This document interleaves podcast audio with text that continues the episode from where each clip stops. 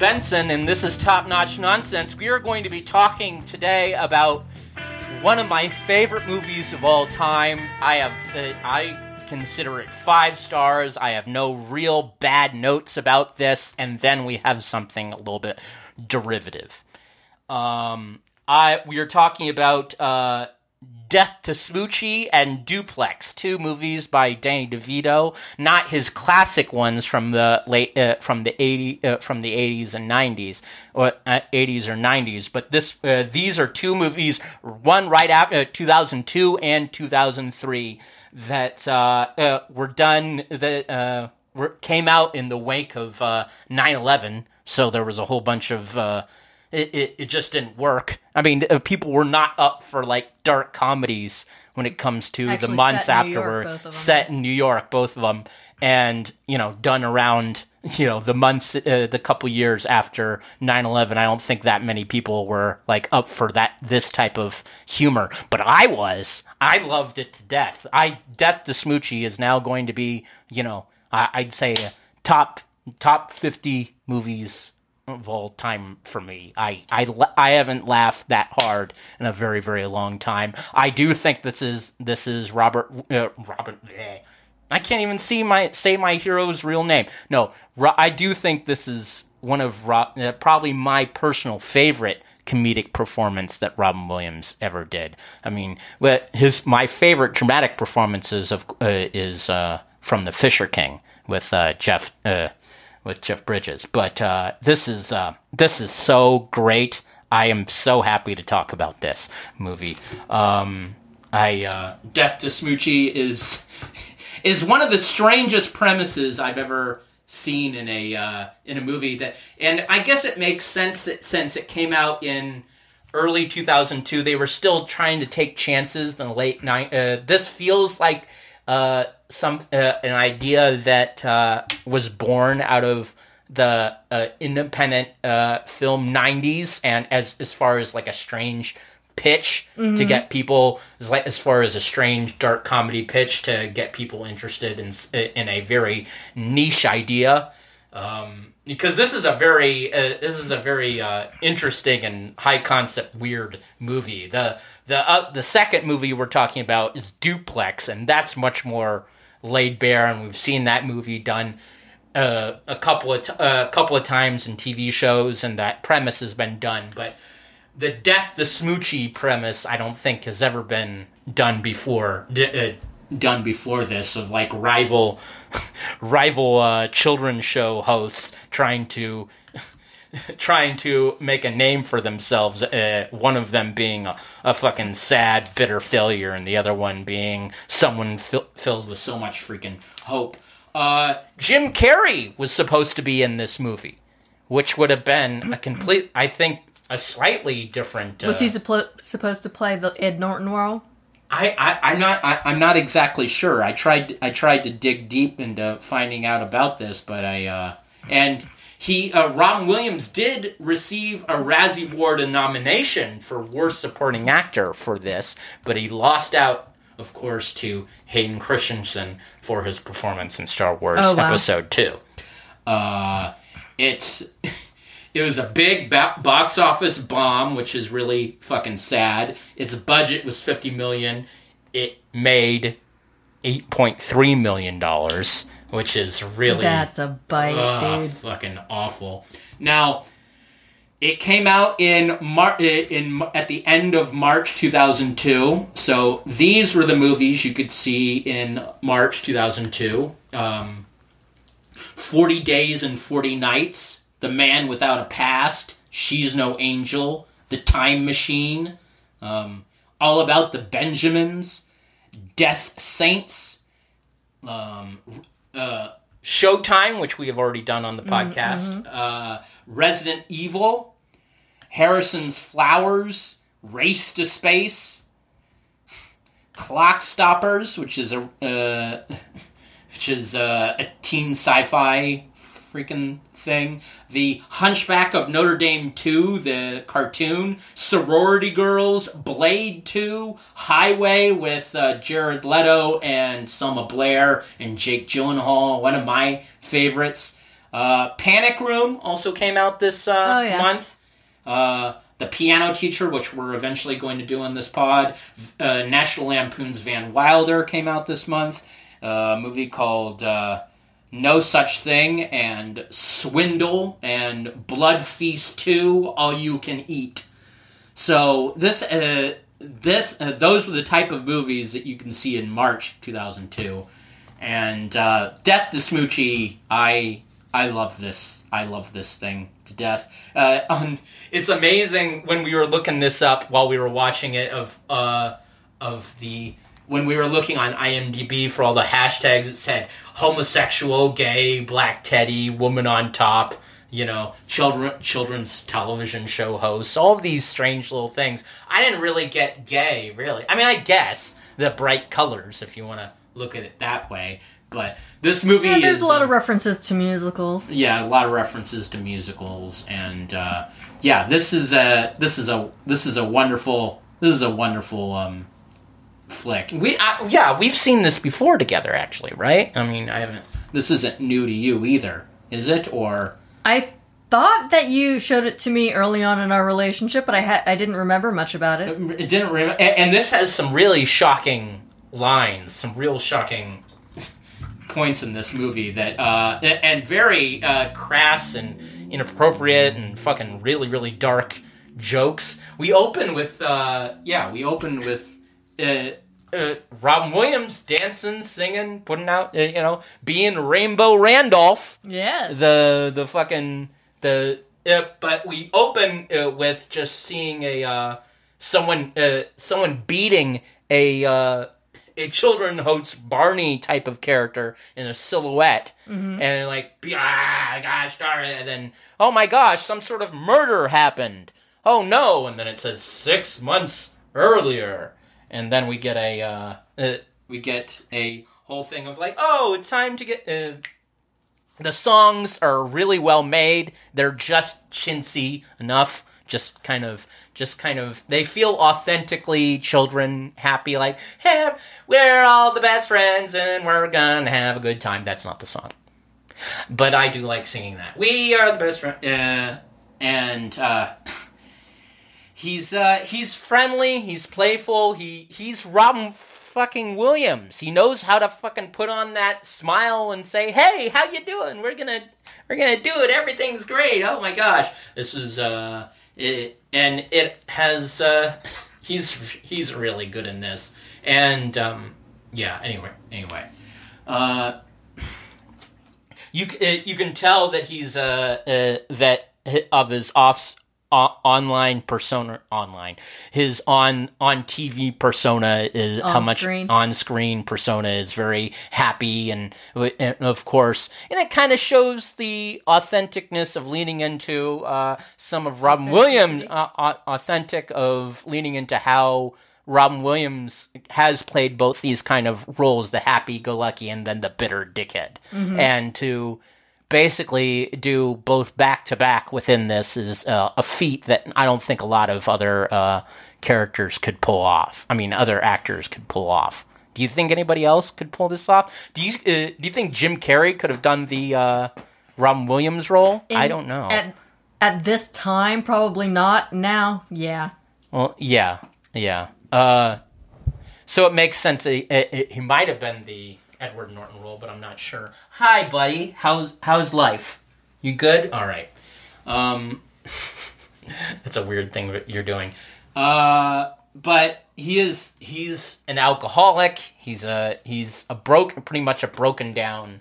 He's pretty much. Well, a we see him man. after he does that taping. We see him at a bar talking to some parents who are trying to bribe him to get their kid on the show. Yeah, in this really nice in this really nice restaurant, and say, yeah, you know, you know what it's like. We got to get, uh, uh, we got to get our. So do we get our kid on the show? It's like, yeah, that's what's that's what happens. I'll I'll do it. Just give me just give me the money.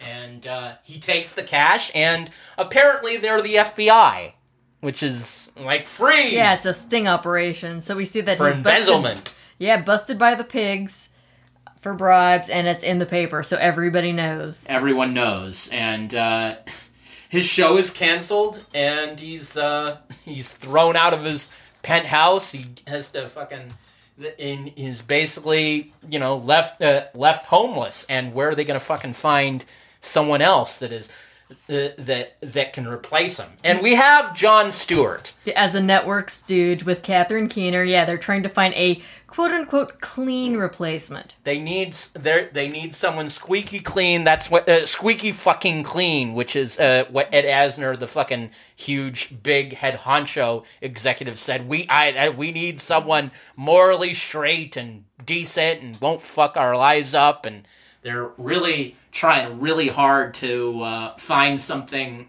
find someone new. They go through the lists of all the fucking of all the of all the of The all the Barney wannabes, yeah, yeah. all the all the people, and they're like, no, drug addict, he's dead, he's uh, he's he's washed out, uh, he's not there anymore, he's busy doing some other show or some sort of fucking bullshit, and they can't they can't find someone they they have trouble finding someone right right away, or like yeah, and they go down the fucking list, and they eventually get to the bottom of the barrel, which is Edward Norton's character. But yeah. anyway, Who they find um as his char- yes, as his character Smoochy in a really raggedy costume. A costume is not very good, but yes, he's playing a the Coney Island methadone clinic, singing songs like "We'll get you off that smack, oh yes we will." Yes, we will. it's very depressing and weird. Yeah, there are so many great quotes in this. So many great. uh Thank you, buddy. I appreciate you. yes, pan- lay right on Daddy's notes. There It's we okay. go. It's okay. I don't need to. and It's fine. But uh, it it's it's sad that these songs are clever and funny, but mostly sad. Uh, uh, the helmet, the the type of helm, the fucking mask thing that he has on top of his fucking head that looks that looks really fucking stupid. Yeah, it's pretty it's pretty cheesy and cheap. It's kind of like, okay, I get that you don't have tons of money, but if this is your gig, but you put the effort into your costume. if this is your thing that you want to do. Yeah, and uh, It might not be great, you know, at first, but you know, add bits and pieces to it, learn to sew, you know, yeah, improve it over time. His name is Sheldon Mopes, and his character is Smoochy the Rhino. But Sheldon Mopes is Edward Norton's real name. He's sincere. He's a sweetheart. He he has he still has some sort of innocence, which is Yeah. silly since he's in a methadone clinic doing that, and he still has that type of positivity, which is amazing and wonderful to hear. That- Well, after the show, he takes way. Catherine Keener to a place for food. They have soy dogs, which he then um, squirts with a uh, a spirulina and almond butter sauce This is that he apparently sick. made Yeah. himself. It's very, it's very, it's very another yucky thing that I I wouldn't eat. Well, he well he's like a vegan. He's super into health. Yeah, It's fine, you do you. It just uh, that's Like, soy that's dogs the are type probably of good. Yeah, I'm sure it's just that that type of substance didn't really look good at all. No, it looked like really thick soy sauce, Yeah. which is not good for you. Yeah. But eh, I don't know. Soy dogs are probably good. I'd try that. Um, so Catherine Keener's trying to get him on board. So then Mr. Mopes is like, "Oh, you mean Kidnet is finally ready to produce a show of smoochy caliber?" Yeah. oh gosh, and yes, that is that's mostly it. That's exactly yeah. That's that's what you should believe, dude. That's so sad. So then we see him getting measured for a new, not crappy costume, and he's like, "Ah, it's smoochy time." Yeah, I, I I'm gonna uh, I'm gonna take over, and we're gonna think about. Uh, I- know exactly what I uh, what I want to do. There's a lot of mont. There's a couple of montages in both of these movies of like, uh, uh, okay, we're gonna. Uh, I want it this way. I want the googly eyes to go like, oh, you know, all like strangely wild like this. And he's such a good write. He's such a good writer of so many of the wonderful songs that we get to hear afterwards. But yeah, it's it's uh it it seems to be going fairly fairly well. I mean, it becomes slightly po- popular the more and more things go on. But anyway, I'm going ahead of myself. But yeah, hi, but Panny, stop hitting Daddy's mic with your tail. it's not great, but yeah. All right. Uh, losing. Yeah, he he wants he wants creative control. He wants to believe in the decency and sh- giving messages to little kids. Anyway, um, yeah. It, it, and the producer Catherine Keener is not it, it doesn't like him at all. He thinks her his his stick is kind of bullshit. He does. It, she's kind of skeptical of the decency and the na- naivete and the good heart heartedness that's in Ed- Edward Norton's character. She also, you know, wants to sell the merch. She's Yeah. like in it for her um Her, uh, for the money, for as far as yeah, know. the um advertisers and whatnot. yeah to get more people uh, coming uh, coming on and, and doing this. He, gosh, all right, uh, fixate on his. He uh, meanwhile uh, meanwhile throughout all of this, Robin Williams is playing the most bitter, unhappy prick ever. He's just so he he vows revenge. He wants to do all these fucking terrible things, and just. Uh, and he he hatches all these fucking plans, but he's such a fucking sad sack. I haven't, uh, and he does it just just perfectly enough. And because you already have this inherent love for Robin Williams, or at least I do, it's it's really. It, I bel I believed him. I understood his bitterness. I understood all of this shit. All right, but uh, yeah, didn't. But uh, okay, buddy. no, whatever. Pull pull your book. Pull your book out from under him. Yeah. Daddy needs his notes, Pandy. Go lay somewhere else. You have, there are so many places for you to lie down. Anywhere else, anywhere else, but the uh, the executive uh, the company is called Kidnet. Kidnet. and uh, it's uh, th- it's there's all sorts of uh, it, it, it's it's showing really showing the dark uh, dark side of of Of children's of children's programming, which I don't think is tr- uh, I don't I think It's probably not complete this dark, but you know it's all just to sell them garbage. Yeah, of course. Anyway, what did, what did you have next on your on your uh, in your notes about this? Well, we see Danny DeVito. He is a kid talent rep who is kind of in cahoots with Harvey Fierstein. Um, hooks himself up with Ed Norton.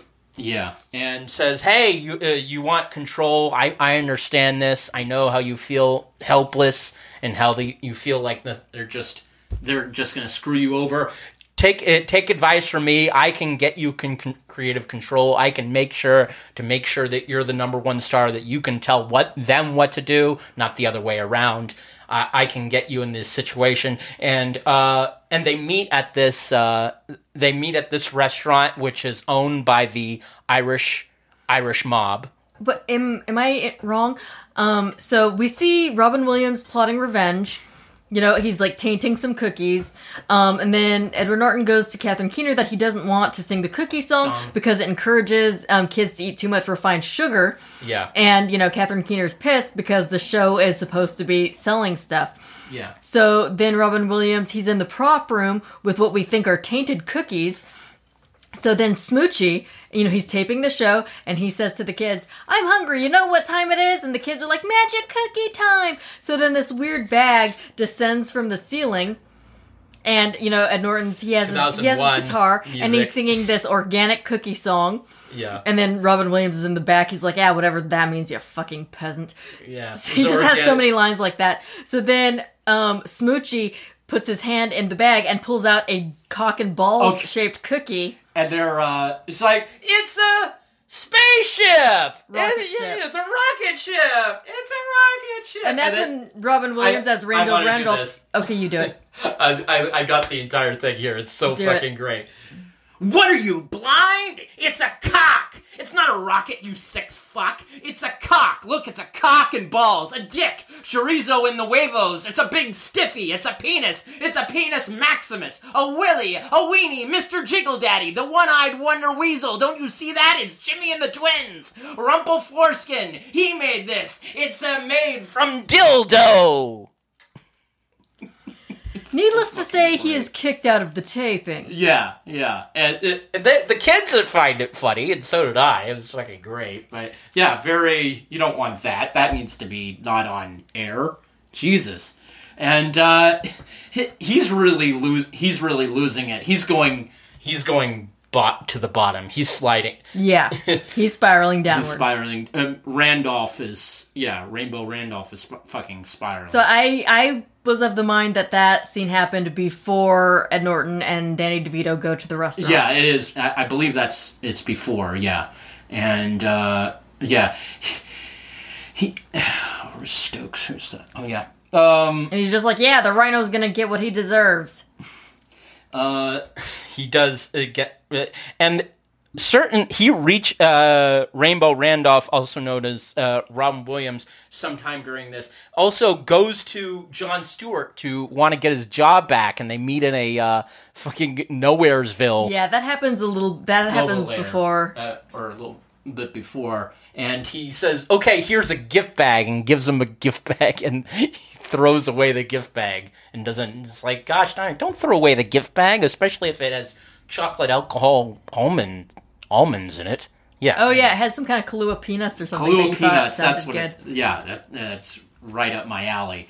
But uh, So Danny DeVito gets um, Smoochy um, an EP credit, yeah, and yeah, grads, I guess. and also the penthouse. He gets Rambo Randolph's old penthouse, yeah, he does. Uh, and he gives him a paper sack with a gun in it.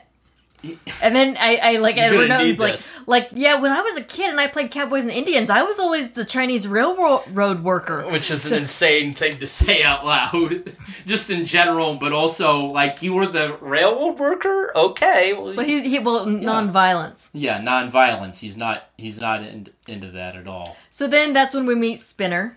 Spinner, who is a uh, Is he drunk or what is his he's deal? a broken down boxer. He's been hit in the head too many times. He has Oh. that CTE shit. He's, Oh, uh, God. and they leaned into making him mentally disabled, uh, mentally challenged, or like, or because he's been hit so many times, not because any other reason. It's just been. oh, well, like, that's unpleasant. Yeah, it's very unpleasant if you've been hit in the head so many times that you're talking like you're like you have real mental uh, deficiency issues. That's sad, but uh, yeah, it, but he he loves he loves all the children's stuff. He's a he's a big he's Big like a big fan. kid. He's a big sm- uh, uh, big s- uh, uh, smooch yeah.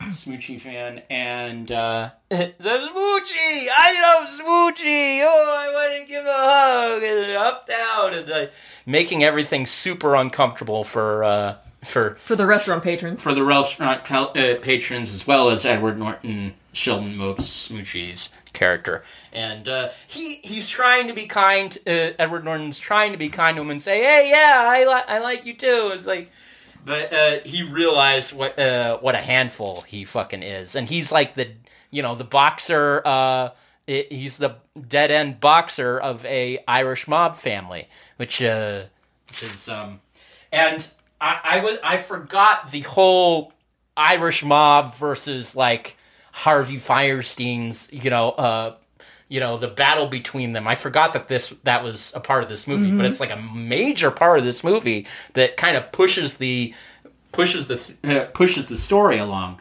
But uh, yeah, he to re- he want yeah. So anyway, uh, and Randolph is uh, Rainbow Randolph. Uh, uh, Robin Williams' character it reaches out to uh, Angelo. Angelo to uh, Angelo Pike to for help to stay at his place and base uh, Who's one of the little people that used to work on Rainbow Randolph show, but now, now works, on, the Smoochy Smoochy show, and uh, he uh, that's a decent friend, no matter because he is you know Rainbow Randolph slash Robin Williams is Yeah, a a very the destructive ass. asshole, Yeah. and self-destructive asshole who does a lot of fucking. He seems like such a fucking liability to have around and to hang out with. No wonder, but uh, yeah, he he allows him to stay at his apartment, but that's about it. And uh, yeah, and of course, give him a gun. Yeah, so he wants him to work with the. Uh, Danny DeVito's character, the agent character, keeps on wanting to uh, work uh, for this cha- uh, charity f- uh, for an ice show and keeps on pushing that shit, and he's not and. Smoochy slash Sheldon is not up to that. He doesn't like that idea, but it keeps on coming up in front of, uh, coming up in front of him like he's supposed to. I have a, a, a few things happen before Oh, yeah, that. So a few we things, we yeah. get an inkling that Jon Stewart is also in cahoots with Harvey Fierstein. Um, Ed Norton goes to try and make peace with um Catherine Keener, and she's on the phone, and she says, "Gotta go, ma, some asshole screaming in my ear." no one's screaming. And in her yeah, ear. she's just not having any of this. She's like, "Get out of my office, you fucking hippie!" And then Norton's just like, "I'm not gonna get sucked into your negative energy." So then the Irish mob goes into Edward Norton's office to try and get Spinner apart on the show, and he agrees after they they threaten to manhandle him a little bit. yeah. Um, Rainbow Randolph kind of prank calls uh, Smoochy and says things like, uh, uh, "You better grow eyes in the back of your head, you horned piece of shit, because I'm not gonna sleep until worms are crawling out your foam rubber ass. I'm going on safari, motherfucker, safari." So that's when Catherine Keener starts to give Ed Norton shit for the whole Smoothie, Smoochy on Ice show, which he was unaware of. which he was unaware of. Yeah, exactly. And uh, yeah, And then he, you know, he goes and has dinner with Danny DeVito, and he's like, I don't want to do an ice show. Those are just like bullshit cash grabs. And, you know, Danny DeVito's just like, yeah, I know you got a fetish for ethics. Which is so sad. Yeah, yeah. You have a fetish for ethics. I've never heard that. Yeah. There's some a lot of great lines in this movie. Is uh, well written lines. So it's, yeah, it's another day, another taping of the show. Spinner sucks at cowbell. Will Ferrell, he is not. He is just not on rhythm at all. But that is the job he was given. Yeah, his not. his- He does the uh, he does the cowbell and it just doesn't work, and it's screwing up the entire uh, the rest of the show and uh, the rest of the instrument. Uh, Well, they, yeah, they, the yeah, they can't do, they can't do the song if, you know, one, One instrument is off. not on rhythm. Yeah, exactly. Which is so sad. Everybody can feel it when it ha- happens. It's all, oh shit, this is not going well. But you know, it, it's something that he had to do in order to get the Irish mob off his back, or not off his back, but to keep them satiated.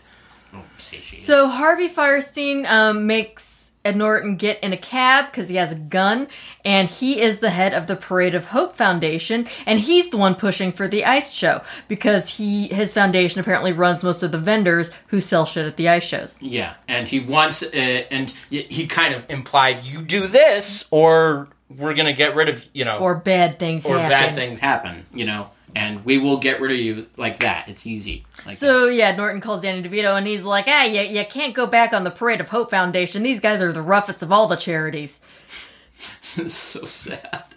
Yeah, of all the charities in New York City, this is the toughest. Which I don't know if that's true either. So a lot of this is There's silly probably some shit. truth to it though. some truth to some of this shit. Yeah, this is how because all the charities are going after the same rich people and their money. exactly, and it's uh, as I have said before, charities are a great way to launder money. That's that's probably most of the reason why uh, rich people do charities so they can launder I money. thought it was for tax breaks. Yeah, uh, also, yeah, uh, also that too.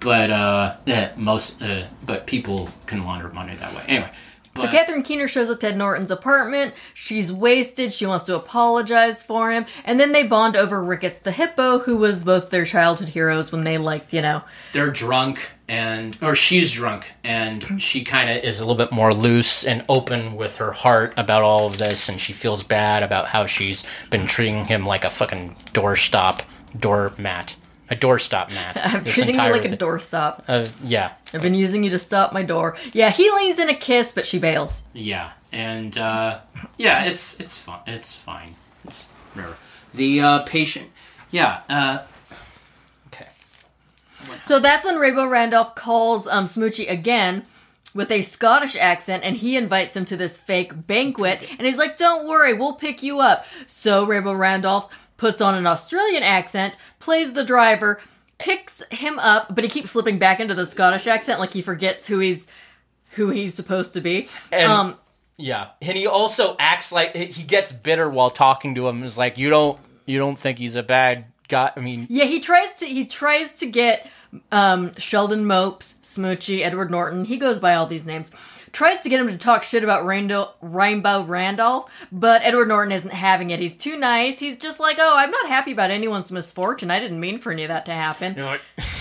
It rives it, it rives him up even more. It pisses Robin Williams, Rainbow Randolph's fucking face off even more. That ah, I don't fucking I ah, damn it, okay. And he fucking nearly snap. He nearly he kind of snaps. He semi snaps and then stops himself. And they get uh, he gets to this fucking place To this gnarly rally place in yeah. New Jersey, and He puts him on stage, and with his guitar and Smoochy, you know, in costume, he just starts singing. But all he can see are the stage lights. He can't see anything that's behind him. He can't see anything that's in front of him. Um, and then he just says he's like, you know, it's really hard to hard to sing when I can't see who I'm singing to, and these lights are so bright. So then we find out the audience is all Nazis. Neo-Nazis, neo-Nazis, yeah. Like in full garb. There's a swastika, fla- a giant swastika flag as Heil the backdrop, and everyone's yeah yelling "Heil Smoochy." and there's uh, there's something that's uh, there's a couple of signs that say Heil Smoochy. Oh my Smoochy gosh! Is my, Yeah, and then the whole um whole get together gets raided, and Edward Norton gets pinched for being a neo-Nazi. branded. Uh, he's branded a shit. racist and Yeah. a terrible person. He, well, he's and branded a full-on Nazi. Nazi, yes, and loses his job and loses the show and. Yeah, it's all over the papers. It's all over the news. and Smoochy is a Nazi. I'm like, oh no, I didn't want this to happen. Oh shit. This- No, I don't believe you're a Nazi. But Robin Williams is stoked. He's going for a dance in the park. Yeah, he's like so freaking happy. Yay! Well, he assumes he's going to get my- his job back. I don't know why he makes that assumption. That doesn't make it's like any your name was also besmirched. Yeah, you're not. They're not going to come back to you. This is a wonderful movie about cancer culture. Uh, Cancer culture? cancer, cancel culture. I can't say cancel culture correctly. I said it though there. But yeah, this uh, you're not just because you got canceled. I mean, they're gonna come.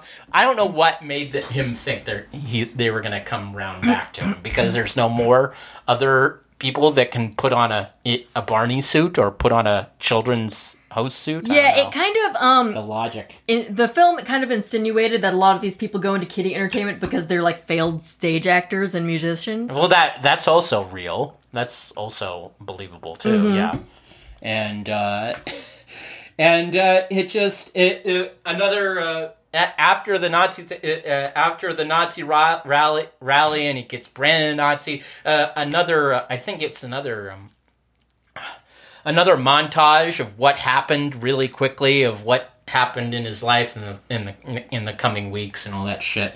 Anyway, unless I'm wrong there, I think I'm I think I'm correct on that. But yeah, Ra- uh, Randolph goes to uh, uh, goes to Catherine Keener's character uh, uh, was uh, Nora. That's right, Norma, Nora, and uh, tries to get his job back that way, and tries to say, "Hey, baby, I want to get back." I Am think that happens I quite a bit jumped in. later. Okay, I jumped. Sorry about that, but yeah. Um, So Edward Norton tells Catherine Keener that the whole thing was a setup. We see in a newspaper that um, the funding shortage closed the Coney Island Methadone Clinic where Smoochy used to sing. yeah. Um, Catherine Keener is in her apartment watching an old Ricketts the Hippo video, and that's when Rainbow Randolph shows up um, to end his sabbatical and get his show back. Yeah. And he and he tells her he's like, ah, what? Mo- Mopes is a Nazi, probably gay too. He was hitting on me in the car, and that's when she's like, wait, when What were are you, two ever in a talking car, together? And and and Robin Williams just like, yeah, you know, he uh, he had a homosexual Nazi vibe, which isn't a thing. I don't no. think. I don't think so. And that's when she realizes that oh, Rainbow Randolph was also at the rally, so um, Mopes um, was correct about it being some kind of setup. That's Yeah. when she puts it all together when he you know yeah. lets uh, loose lips sink ships. Yeah, and it it feels uh, very on the nose. Yeah, you're gonna it, don't do that. Uh, of call uh, so this Rainbow Randolph isn't fucking smart at all. Jesus, idiot, you dumbass. Uh, forces him to. No, Nora tells Tommy. Oh, Tommy, who's oh fucking where? Who's Tommy? God damn it. Uh, oh yeah, about the Irish, the boss in the Irish uh, mob, whose name is Tom, whose name is Tommy. About uh, about uh, about how uh, about how Rainbow ran off more or less turned. Well, I have that Catherine Keener. She goes Oh, yeah. to the bar that they're always hang out, hanging out at Yeah. to talk to Danny DeVito. oh yeah, And that's when, you know, Spinner's super sad about what happened to Smoochy. So he gets the Irish mob to bust in on Rainbow Randolph, yeah, who's pissed off and saying, you know, I, I'm going to sue your Riverdance ass. But they get him to confess yeah. via violence. Via violence. We have smash TVs here too. You fucked up his uh, your your friend's fucking apartment so That- much. I think that happens later. that happens later, but still, you you do not. You you take it. He takes advantage of his friend so hot hot. Uh, hot with his hostility, his fucking bad attitude. I'm very disappointed. yes, in Rainbow Rainbow Randolph is a very negative, bad friend. yeah, he's a bad yeah, not a cool guy. Oh, and this I think was my favorite line in in the movie. So, um, so Rainbow Randolph is now, you know, everybody knows that he was the one that um that set up Smoochy. So he's surrounded by like paparazzis and, or paparazzi. I'm sorry, that's the plural. And one of them says like, you know, you seem to have an unhealthy obsession with Sheldon Mopes. And Robin Williams says, I barely know that bitch, okay? And then, and then another paparazzi says, uh, "There are rumors that you're mentally unbalanced." And he says, "Well, who the fuck said that?" he's so good. He's, He's just so he's so fun to watch. He's so fuck and, and perfectly. Uh, yeah, it's pretty perfectly cast. Again, I don't think anybody else could really pull off the the mania as well as the bitterness as well as any. Yeah, I, don't I barely know that bitch. Okay, I can't wait to use that that line for any anybody. reason. Yeah. any reason. Um, but uh, yeah, it's it's it's really rough. It's really rough. He doesn't. Oh. So then we find out that Smoochy has been rehired. yeah. and he's singing a song, but at first he says, You know what I do when I get mad boys and girls? I howl. And they're all singing the howling song. And that's when um, Rainbow Randolph is watching Smoochy on the news about how he's been, you know, kind of given a second chance. And that's when he, you know, bashes the TV. You know, he's a You bastard son of Barney, die, you muppet from hell. And that's when Angelo kicks him out of his apartment. Yeah, as as you should, dude. Don't Of course. yeah, fuck with someone's TV, but uh, it's it's not good. It's not good. Yeah. Um, real quickly. Uh, all right. What?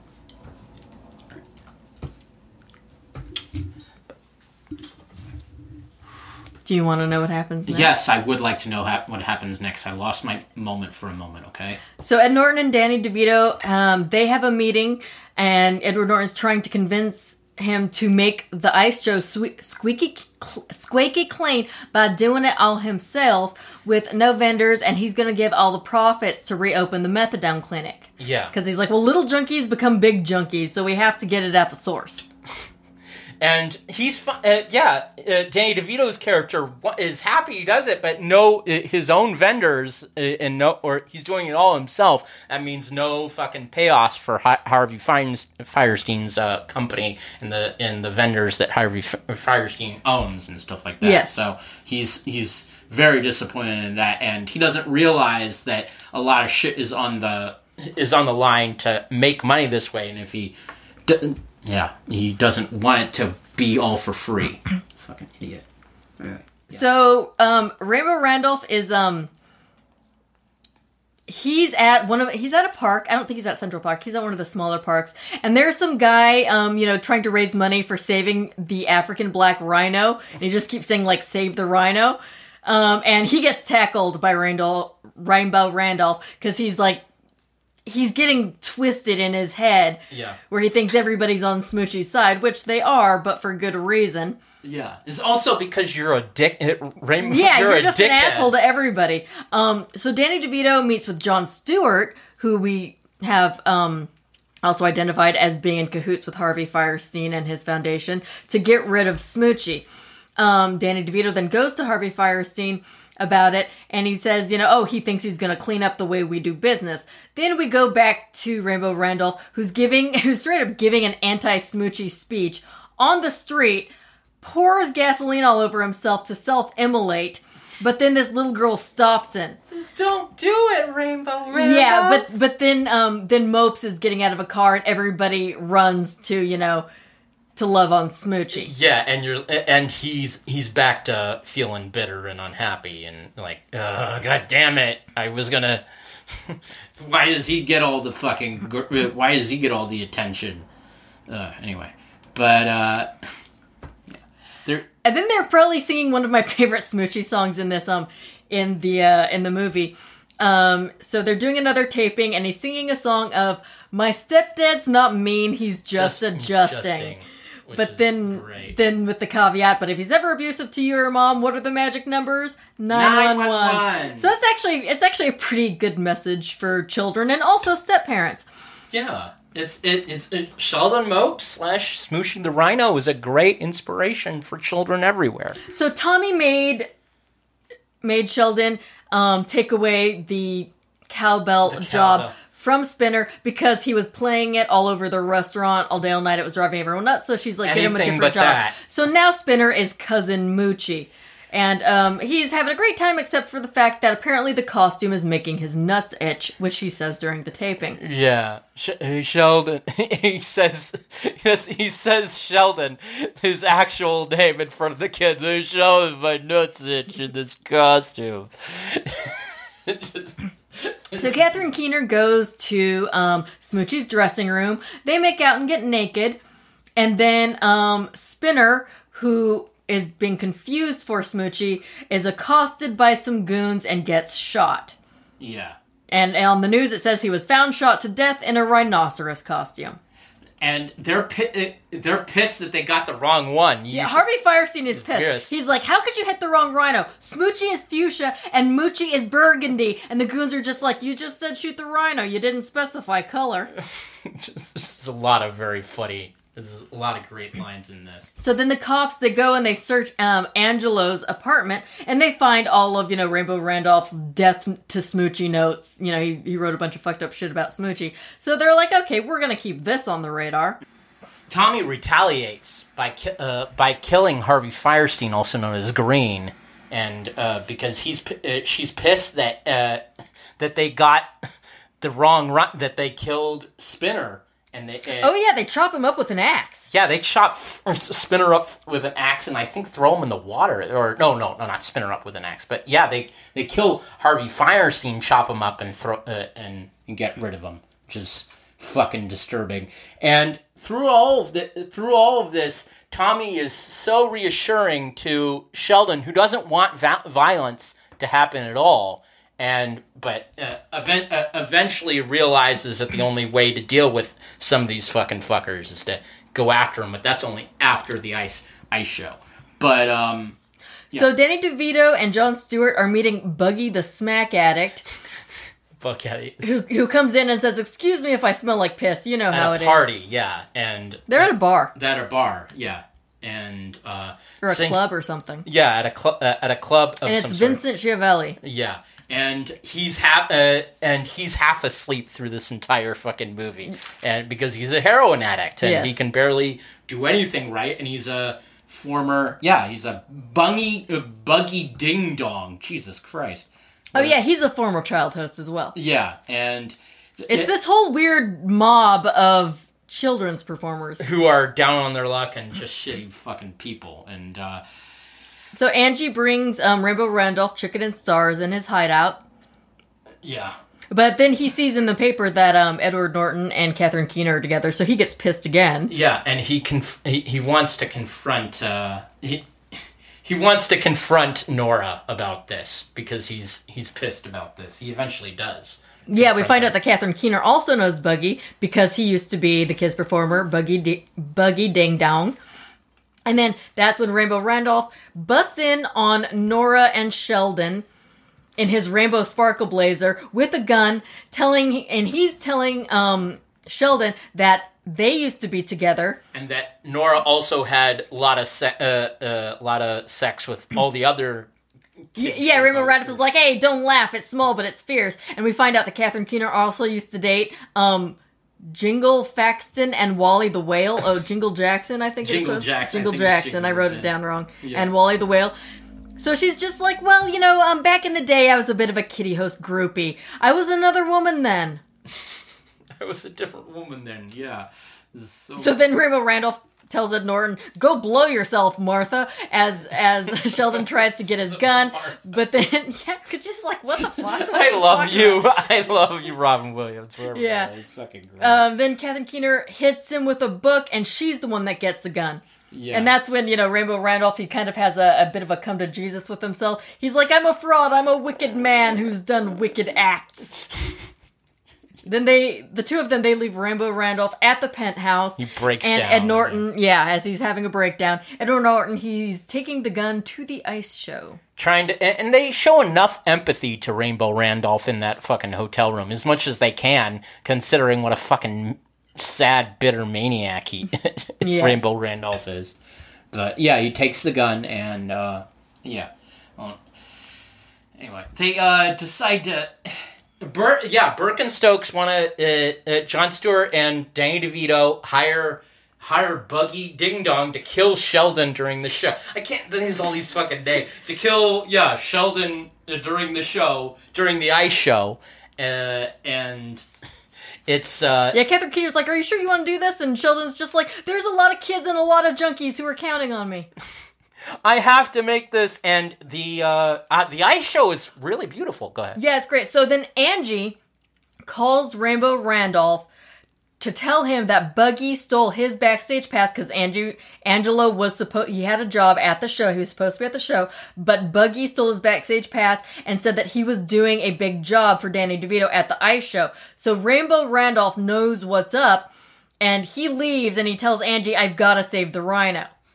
So he's on his way to the ice show as well. Yeah, as well. And then we see Buggy unpacking his sniper rifle backstage. Yeah, he uh, pa- uh, he unpacks it. He sees the the ice show is really beautiful. There's some there's uh, it tells the story of Smoochy and and Sheldon and what he has gone o- Yeah, it's over a full and on dealt with over the past. dramatization of Smoochy's rise and fall with an happened. opera singer for some reason. Because, Yeah. you know, little kids love opera. A- and the uh, the uh, the little uh, the little people are in those uh, human uh, all too human masks doing the da- uh, doing Kind of the, the dancing the, that. ancient Greek theater masks. Yeah, and they look they look even creepier than just regular ancient Greek uh, masks and just Greece. Well, how are they different from the regular ancient they just Greek? they they just the the masks look just more smooth than I've seen other uh you know Greek masks. Oh.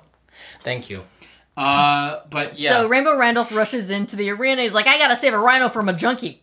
yeah, And he sees Danny DeVito give Buggy the signal to shoot from the rafters. Catherine Keener sees it too. So that's when Rainbow Randolph jumps. He like climbs up the rafters and he jumps on Buggy as he takes his shot. Am I wrong? yeah. No, you're no, you're not wrong. You're not wrong. No, that's correct.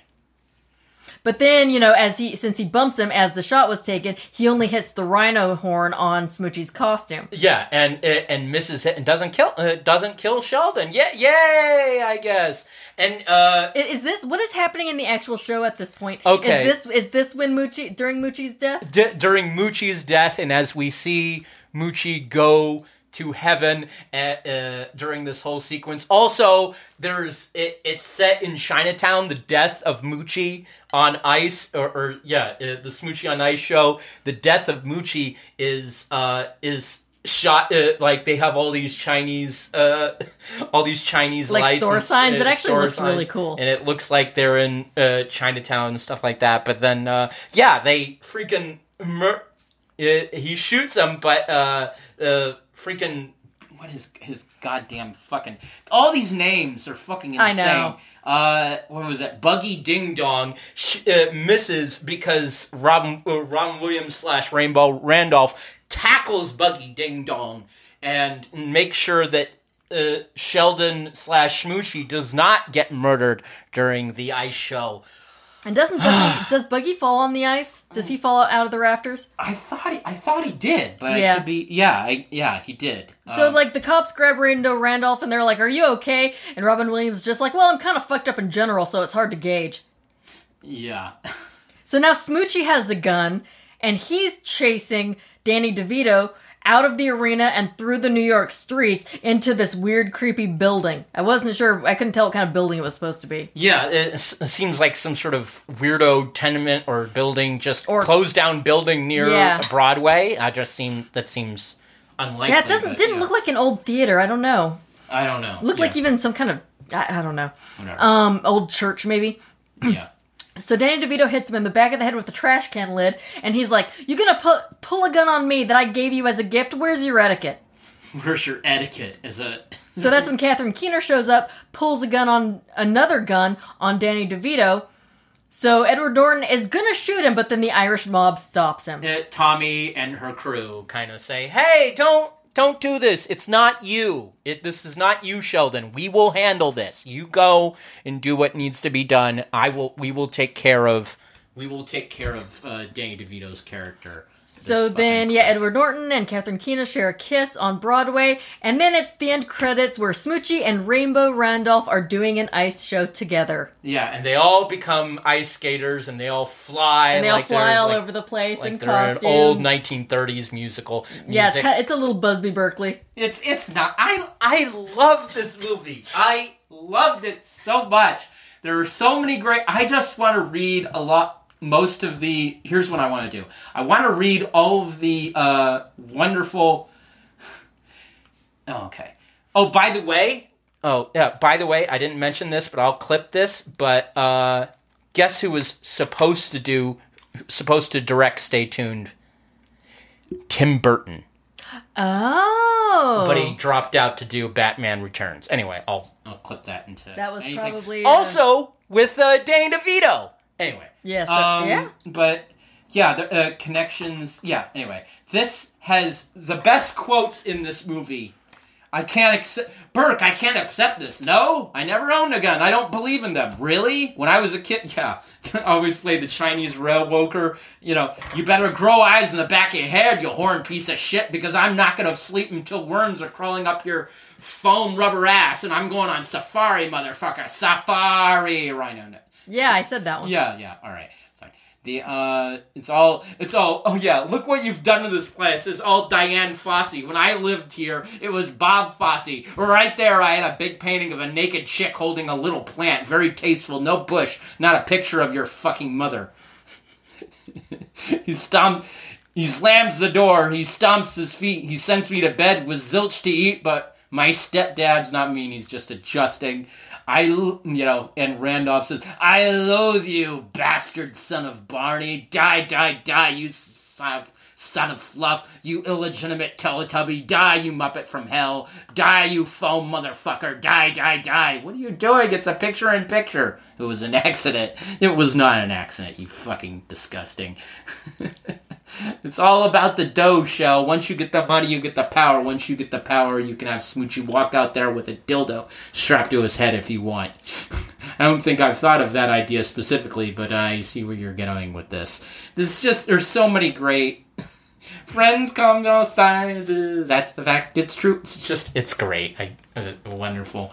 Um, Anything else? Uh, anything else that really jumped out at this? It's just a, it's just a fun movie. I, I know this has plenty of fucking problems, and they kind of revisit.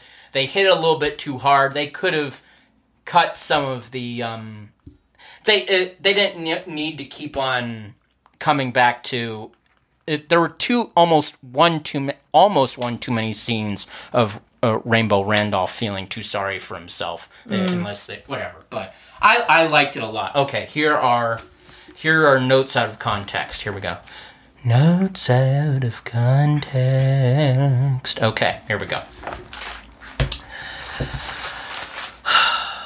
Murdering Smoochy six months ago, Rainbow Randolph is great because friends come in all sizes. In Rainbow doesn't fuck around, I never touch the money consumption Patsy Barr Knucklehead, Ed Asner and Jon Stewart. Ooh, Catherine Keener's sap in disgust and accept ethics. Metalurgs clunk, uh, lurid, uh, Long Island, get off your streets. Newark load, yes we are H, uh, yes we are on the H train soy dogs ew plaster of paris interesting kid net smoochy uh, quality a job's a job number one on a, uh, uh, or four on a, a night ass ass white money, John. John and Robin are great together. A decent, uh, a decency had lotions, products, and Smoochy. Isn't that it? Talked so hot issues, donating plasma. Talked about uh, Captain Kangaroo equals Christ, especially Jesus. Uh, Kierkegaard alerted Deutschland as the as the government fiction. Rainbow Randolph can no longer be a person. Smoochy, I was wallet with pictures. Ooh, the uh, oh, welcome to Fatty Arbuckle Land. That's a that's a weird fucking line and disturbing fucking line. Uh, here we go. All right, Mr. Lock Cookie, Miss uh uh. Mr. Kangaroo again, Dr. Doge, uh, poking any of you. Here's Burke, excuse for you, every inch. Pygmies, sad, uh, sandy clowns, yes, get used to it. Hard and the snakes chase those, uh, chase the workers. Tommy Cutler, he's playing someone with mental deficiencies. Silly time, excuse me, Senator. Eventually, we all gonna do and uh, gonna go off and die. Plenty of time to swear. Angie Hooker uh, leans the sacker shit. I missed you so much. That piss your. Don't push your life away. S- Smoochy force of evil. Eventually, everyone always awkward retreats need sad the b word shine floor space. I do be painful. I don't like to mention uh crumps safari motherfucker screechy on ice uh, shekels some kids septum smoochy doesn't sell out.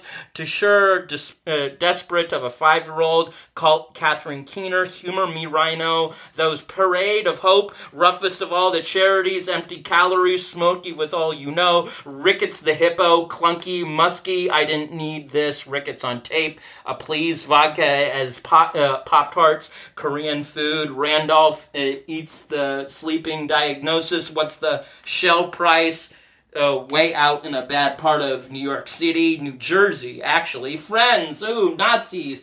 Heil Smoochy, racist scumbag, booked in Rhino is a Nazi costumes. Uh, Smoochy Heil, what a uh, poor sweet idiot. No, idiot. Smiley old face from your Randolph. What we had here was I was, we could get hope. It's a homosexual Nazi vibe, something to do with this. Oh my gosh, Vane, he ain't no Nazi. I want an Irish uh, mega donor. Oh my gosh, road tree ass. The hormones, R- Randolph. I look both under you. Uh, postpartum depression. Oh no, I'm sorry. A s- stigmatization, not two in the face. Rough trades and compilations flat out mad. I howl, howl with me now if you feel better. Bastard sex of Barney, I want you out because TV's is gonna go gone. Great Depression, Dirty had seen it. Alright. That's enough. Alright, um a couple other things. I the thing that kind of frustrated me, the only kind of pullback I didn't uh, because there's a lot to laugh about. There's a lot to be shocked about. This is a great, shocking, fun movie. The one thing I didn't really buy was their love with uh, Edward Norton and Catherine Keener's kind of love romance. Yeah, that was that. a little tacked on. They tend to do that in movies. It's just like, why are they together? Because they're the female male leads, like just cuz. Yeah, it just, and it's like, okay, so she used to be a groupie for Kitty Hose. That's fine, but why does he like her? Yeah, I if someone's that much of a dick to you know, and it it didn't and they don't have anything in common or anything other than both loving you know kid kid thing but uh, both loving uh you know well, she Barney really just, type figures and stuff like yeah, that. Yeah, I guess. But uh that's that's it. It's it's just it just didn't work. I just wanted it I I that's the one thing that kind of fell through to me. It was one of the biggest yeah. weak points of this movie was the romance. Like you didn't have to push that. I don't know why movies always think they have to push that. It's kind of it's kind of un, it's an unneeded extra thing that they could have kind yeah. of edited out, especially since it's really hard to build up because so much of the movie she fucking hates him, like despises him, well, and doesn't and doesn't like, switch. She thinks his goody well. two shoes um act is bullshit. She finds out it isn't and it's like, "Oh wow, you actually are a good guy." You know, I don't I don't know if she has this this thing where she thinks she can't be with good guys or whatever. Yeah. and I think that was some character development. they that could have didn't- that- done better, and they could have yeah, sketched or out. it just didn't need to be there. yeah, You know, Yeah, exactly. Let's uh, and this is a great movie, ladies and gentlemen. Please watch this. This is probably one of the most underrated and fun performances by Robin Williams, in my opinion. Five complete five stars with all of its fucking flaws. This is one of the. It it was shot in January two thousand one, so it was you can even see in one shot uh, the twin towers that are still uh, it being Wow. there, which is. Uh, it's the they only- didn't CGI those out. yeah, they didn't CGI those uh, those out or whatever, and no changes were made afterwards. You know, and uh, Yeah, no reason to really. there's no real reason to uh, to do that. But uh, yeah, it's really sad that this got middling reviews too, and uh, I, It's not for everybody. it's not for everybody. It's for me. It's definitely for me. I want this all the time. I wish there were more movies like this, but yeah, I would like to. All right, let's get to uh, let's get to a. The next year, Duplex came out, and this is uh, this is um, Ben Stiller doing his regular. Oh gosh, I'm neurotic, and you know I can't. I can't Nothing deal goes with my it. way. Nothing goes my way, and I always have issues and problems, and you know Drew Barrymore just being her charming, wonderful self, and it's it's it's strange to see them. This is the most lighthearted uh, uh, Danny DeVito uh, dark comedy, and it's basically a remake of Throw Mama from the Train. Or you know trying to get get rid of an old lady in your building who uh who uh kind of I don't know gaslights them and fucks their life up in Drew such a way. Barrymore was nominated for Worst Actress Oh, that's for this shame. movie for both the Razzies and the Stinkers. Yeah, that's a sh- that's a real shame. It's not. I It's wouldn't. not even that she was bad. They just they didn't give her a whole lot to do, really. Yeah, she's just being. It's nothing. This came out in September of 2003. The other movies you can see in September of 2003 are The Dreamers, Intolerable Cruelty, Ripley's Game, Dickie Roberts, former child star, Party Monster, Hope Springs, Camp, The Order with Heath Ledger. Oh, jeez. Um, Easy, Once Upon a Time in Mexico, No Good Deed, Matchstick Men, The Fighting Temptations, Secondhand Lions, oh, Secondhand Lions, Underworld, Under the Tuscan Sun, Young Adam also came out this month. That's a good movie. We need to do that movie. Yeah, uh, The Rundown, uh, oh, and Kill Bill Volume 1. Also a good movie. Yeah. Anyway, so uh, th- that's these were the type, and oh, of course, Time Cap, Time Cop Two, the Berlin decision, uh, Barbie of Swan Lake, as well. So uh, those were the type. That's the type of bad. St- Early 2000 doesn't seem like there was a lot of really great movies coming out during the time. It Mm. feels like very deadening. We've we've mentioned and watched some stuff from the early 2000s, and it just feel, feel like Kind of a weird vibe for a couple of years. yeah, well, it, you're in the hangover of uh, 9/11, and they're not really sure how what to sell to audiences and how you know how to cheer them up, what to do with any of the fucking stuff they have. And it, anyway, but um, that's probably one of the main reasons why Death to Smoochy probably didn't work. This is this doesn't feel like a. This feels like this could have been made by anybody. It didn't need to be made by Danny DeVito, but we do have his voiceover in a cartoon opening this movie, Yes, And- a cartoon Ben Stiller and a cartoon Drew Barrymore. and uh, they they actually look like them. They really do. is a really well put It's a together. really good animation. Yeah, young, professional New York couple, well-to-do, privileged upper upper uh, class uh, uh, couple, ready to move because they're being priced out of Manhattan. Oh, boo-hoo! From the Upper East Side into Yes. So Harvey Fierstein, as the realtor, he's showing them this like massive duplex in Brooklyn. uh, in Brooklyn and uh, saying, "Hey, you can get it. It's it doesn't have any flaw." I mean, they keep he keeps on uh, he keeps on burgeoning up. It's a great. It's a great. Um, it's a great. Place. Although, You although since here. it is a duplex, it does already have a tenant on the second story. And Drew Barrymore is super stoked. She's like, "Oh, you mean we get both stories for like the same price?" And he's like, "Well, there is a tenant, but she's very old."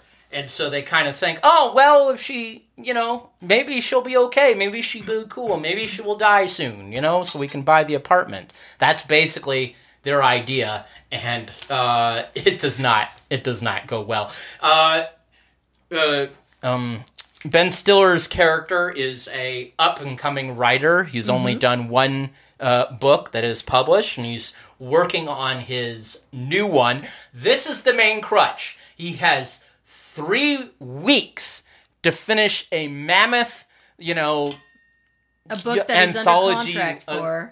book that he's under contract for, and he hasn't even. It, feels He's like he hasn't he's started. barely started it. It's like, okay, well, you're just screwed. That's the. eh, I know we're supposed to, you know, oh, suspend disbelief, but this was the least realistic thing about this movie, and this is a movie about trying to kill an old lady many times, uh, trying to kill an old many lady and failing. So they buy the duplex, and we see them moving in, and the company that they chose to use is um, uh, Murray's Movers with with their tagline, um, "We'll take you to the promised land."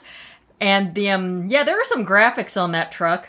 Yeah, Um, They're I'm not, not- sure if this is great. racist or not. It's very on the nose. yeah, it's I don't know if that aged goes. well. That was pretty. Hmm.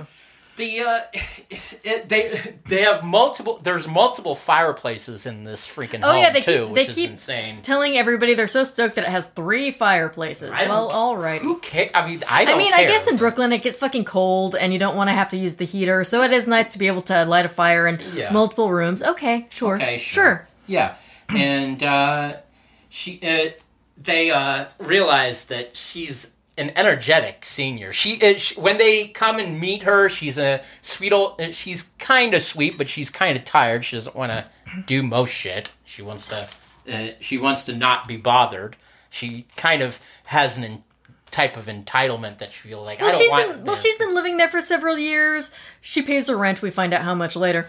But uh, you know, they're just kind of like, "Oh, well, we just bought this place. Can we come in like look around your place?" And she's just like, "Um, no, No. you can't just do that whenever you feel like it." Yeah. I mean, I would feel the same way. It's like, It's, which is a recurring thing that comes back in the movie is that you can't you you're not allowed you can't yeah, it's like it's like you know, fucking- email me and we'll set up a time.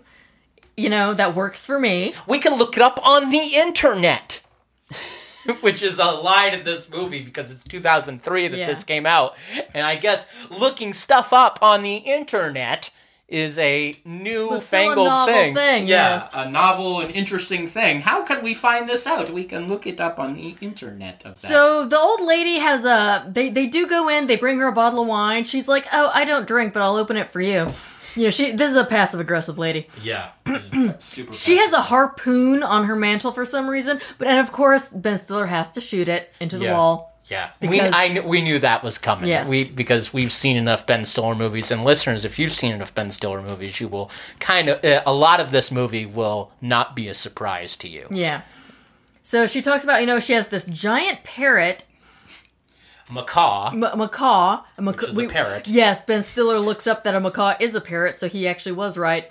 And you know, her husband died, you know, several decades ago, and sh- and then she says, "Oh, but you know, I still have, you know, the parrot, you know, the macaw. I've had little Dick for forty years." and also like, uh, yes, we get it. we're also trying to figure out uh, how old this lady is because like how old because they're they're going trying to do the math in their head with all of the fucking Yeah. Somewhat fake information or half truth information she's giving them, which kind of has my ear up and kind of if I didn't know this was a Danny DeVito movie, I would have that it makes sense. It kind of makes sense now, but yeah. I'm not sure what you're talking about, Munchkin, but well, okay. just- yeah, okay, fine. So so they're trying to piece together how old she is to know how much longer she has left. So she serves them glasses of the wine that they bought they brought and bugles and Ben Stiller says like, "Oh, I didn't know they still made bugles." Well, the ones that she served them were from 1997. Yeah, which is a good five or six years. Yeah, after that. So we get some more passive aggression, you know. She says, "Oh, you know, oh, I'm a writer." And she's like, "Oh, a writer. I always thought of that as more of a hobby, than a real job." I mean, you know, oh, and then she's like, "Oh, I guess I forgot about Joyce." And then Ben Stiller's like, "Right, James Joyce." And she's just like, "Yeah, he died penniless too." Well, it, yeah, he it, he they she keeps on negging both of them and nagging and making them feel like their shit don't stink and they're bad, you know, or they're that they're not good human beings or they're somehow bad, whatever. But yeah, he's uh he he's dealing with this looming deadline, and he can't, and he keeps on getting interrupted because they buy the place. I mean, they get the place. They say yes to the sale, and uh, she keeps on getting asked. Uh, he keeps on getting asked to do all these fucking chores, uh, asinine, useless bullshit things. Well, the first doing. remember the first night they, that they stay there, she's yeah. watching Hawaii Five O on full blast because at like she's two a.m. in the morning or something. Or yeah, some kind of ridiculous, you know, wee hour in the morning when you shouldn't be. then Ben Stiller, you know, tells her to turn it down, and it and you know the the noise goes away. But now she's listening to South Park at full blast. Yeah, which is hilarious to hear old school South, Park. yeah, Yeah. early South Park, which is ah, yeah, It's, and it's of, Eric Cartman, yeah. and of course, it, it, to have that voice be so fucking loud, at, at waking you up in the middle of the night, ah, yeah, yeah, it's, it's just it's just so perfect, and it's so indelible of an early two thousands, two thousands. Yeah, so the couple got no sleep. Drew Barrymore gets up, goes to work. Ben Stiller's trying to write, and the old lady buzzes to give back the bottle of wine that they gave her because she doesn't drink. There's like maybe an inch left. Yeah, So we don't know if it's like, did the two of them drink it when they were over there, or is that lady full of shit and she did drink I it? think she's full of shit because we, at, because at the at the the very ending reveal, it uh, what is revealed then it just feels like she is lying the entire time Oh, yeah. just to fuck with uh, fuck with them on all this shit. But yeah, Oh, and then she's like, oh, um, you have to come fix my pipes because he's like, they are her landlord now. yeah, they are. So they are responsible for that stuff. Um, she's like, yeah, my shower pipes are banging. You need to come up and fix them. He doesn't hear anything. No, he doesn't. And she's like, okay, well, uh, I'll let you know if they start banging again. And she and she's like, well, um, you know, I'm small and old. Can you take out my garbage for me? It's like eight bags. Ben Stiller is carrying down the stairs. It's like old food and a pair of panties. And he he's like, oh my god, what is that? And he like grabs something else to pick up the panties with. And she catches him. He's like, She's like, "What my are you panties, doing?" Yeah. my panties. Why are you touching my panties? That's not good. Ugh.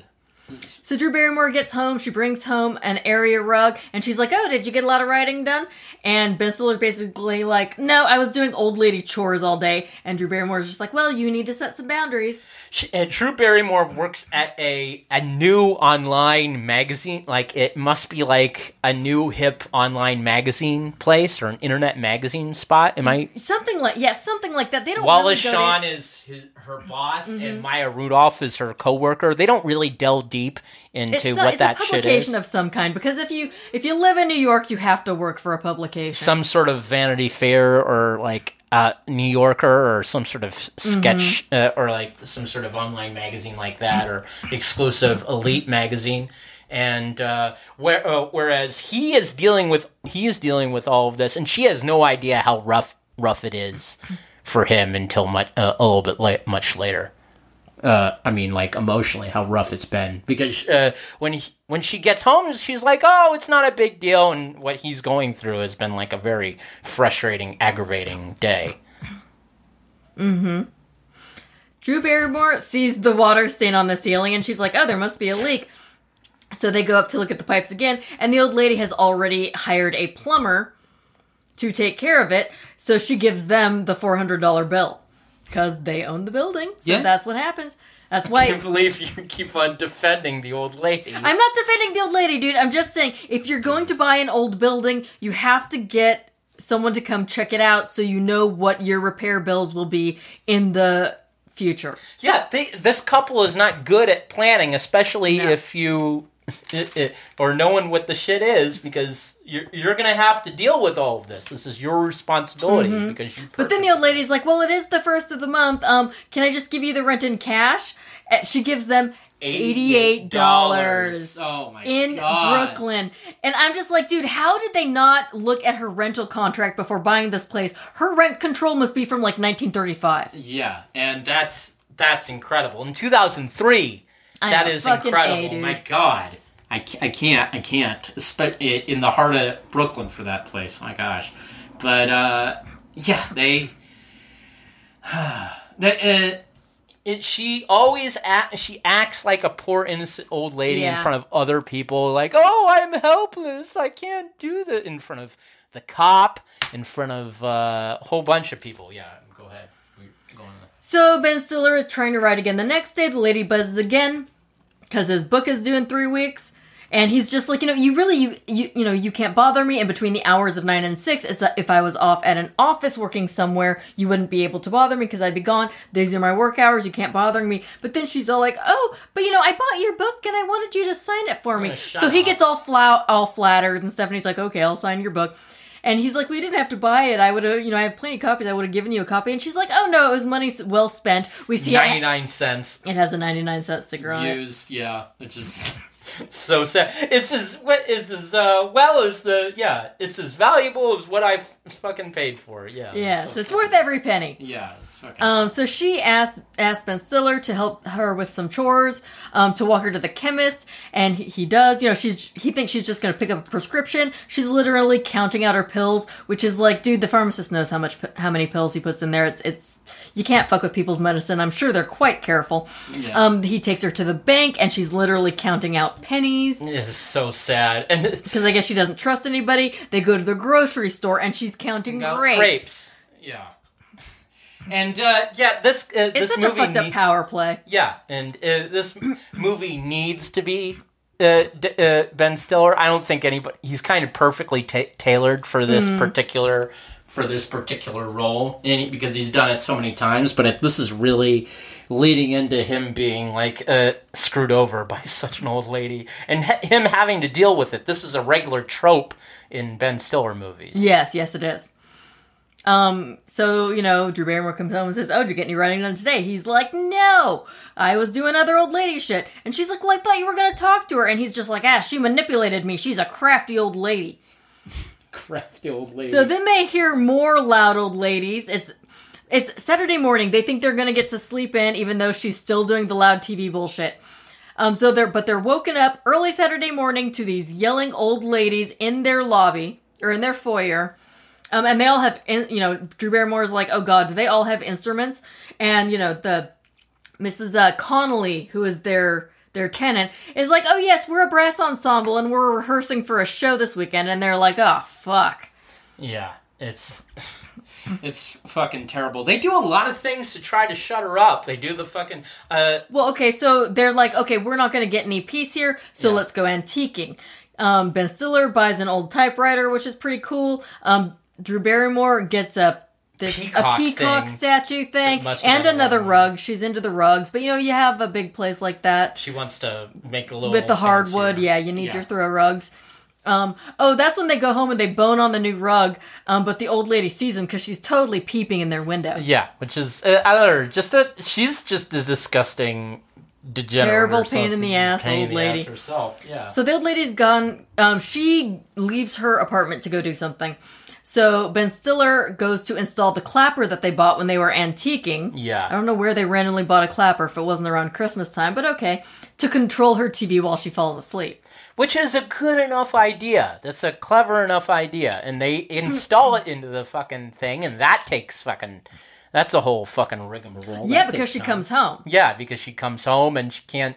And they hide in the. He hides in the fucking bat. In the fucking. Uh, Yeah, he Bath. hides in the bathroom, and then she runs a bath, and she's like taking a bath, and it's like, dude, be quiet. You can leave the bathroom while she's in the bath. You do not have to peek Stay in on her taking the bath. Yeah, you don't have to stay. That didn't have to happen. no, of course. Why not. are you peeking at this old lady taking a bath? You fucking perv. Just leave.